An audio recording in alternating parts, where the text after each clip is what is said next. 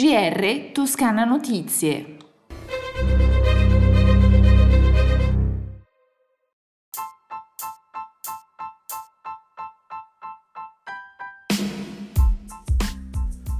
Bentornati all'ascolto del nostro GR, una buona giornata. Pochi giorni al via dell'edizione numero 9 di Turisma, il Salone dell'Archeologia e del Turismo Culturale, organizzato da Archeologia Viva, che si terrà al Palazzo dei Congressi di Firenze dal 24 al 26 marzo prossimi.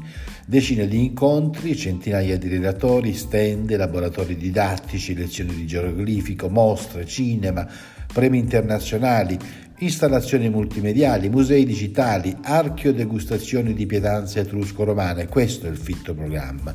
La presentazione a Palazzo Strozzi Sagrati a Firenze con il presidente della giunta regionale Eugenio Giani e l'assessore al turismo Leonardo Marras. Ascoltiamoli entrambi ai microfoni del nostro GR.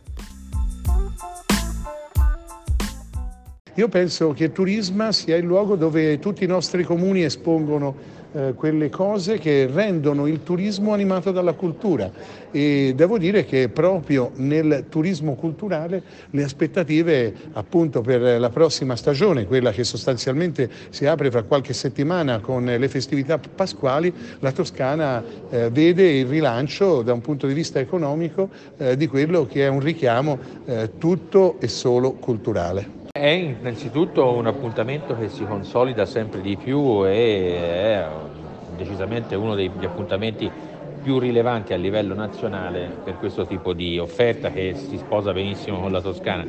Un turismo, il turismo culturale che eh, almeno quello tradizionale ha subito le conseguenze più aspre della pandemia, tant'è che in Toscana eh, il 2022, che è stato un anno decisamente positivo per il turismo, eh, non ha visto nelle città d'arte un forte recupero, ma non siamo ancora arrivati ai livelli del 2019, manca addirittura un 20% di valore Cambiamo argomento, parliamo di università. Fino al prossimo 20 aprile le università e gli istituti di istruzione universitaria, ordinamento speciale, gli enti di ricerca pubblici nazionali attivi in regione potranno partecipare anche in collaborazione con le imprese all'avviso regionale per il finanziamento di borse di dottorato internazionale Pegaso per l'anno accademico 2023-2024. La regione mette a disposizione 4 milioni e mezzo di euro. La presentazione trasmissione alla stampa con il presidente Eugenio Gianni e l'assessore all'Università Ricerca e Diritto allo Studio Universitario Alessandra Nardini, con la partecipazione dei rettori e rappresentanti degli Atenei e delle scuole di alta formazione della Toscana. Con l'avviso pubblicato in questi giorni, la Regione punta a finanziare circa 75 borse di studio. Ma ascoltiamo a proposito l'assessora Nardini. Sì, un bando da circa 4 milioni e mezzo che torniamo a finanziare, ne siamo molto orgogliosi perché questa misura negli anni passati ha dato risultati davvero straordinari, una misura importante non solo per sostenere il diritto allo studio, anche post laurea delle nostre ragazze e dei nostri ragazzi, infatti il bando si rivolge a giovani laureati e laureati under 35, anche quindi per un percorso di perfezionamento come questo, come un dottorato, ma anche per riuscire a far far squadra al nostro sistema di istituzioni universitarie, al mondo della ricerca ed allargare poi questa sinergia anche con il tessuto economico produttivo, con il mondo delle imprese. Questo è sempre stato un punto di forza di questi percorsi. Di...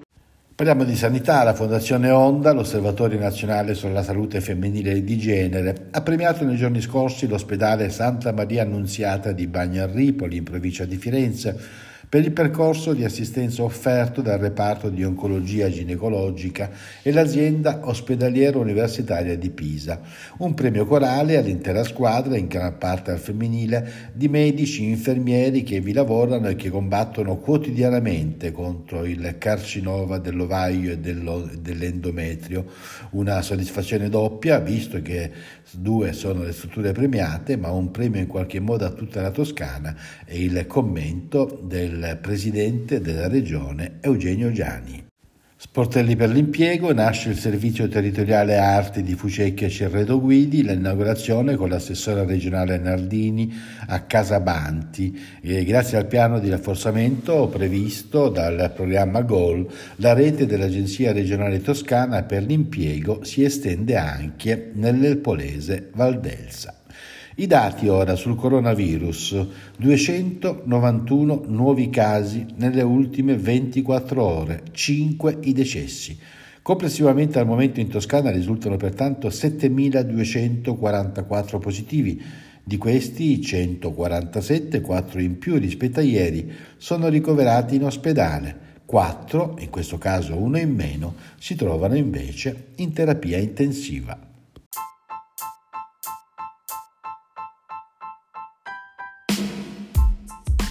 Le previsioni del tempo, prima dei saluti finali, sarà un mercoledì poco nuvoloso con eh, nebbie o foschie nelle prime ore del mattino e della sera nei fondovalle e in pianura. Le temperature minime in aumento, le massime invece sono in lieve diminuzione. Si conclude il nostro GR. Un buon ascolto dalla redazione di Toscana Notizie e un a risentirci da Osvaldo Sabato.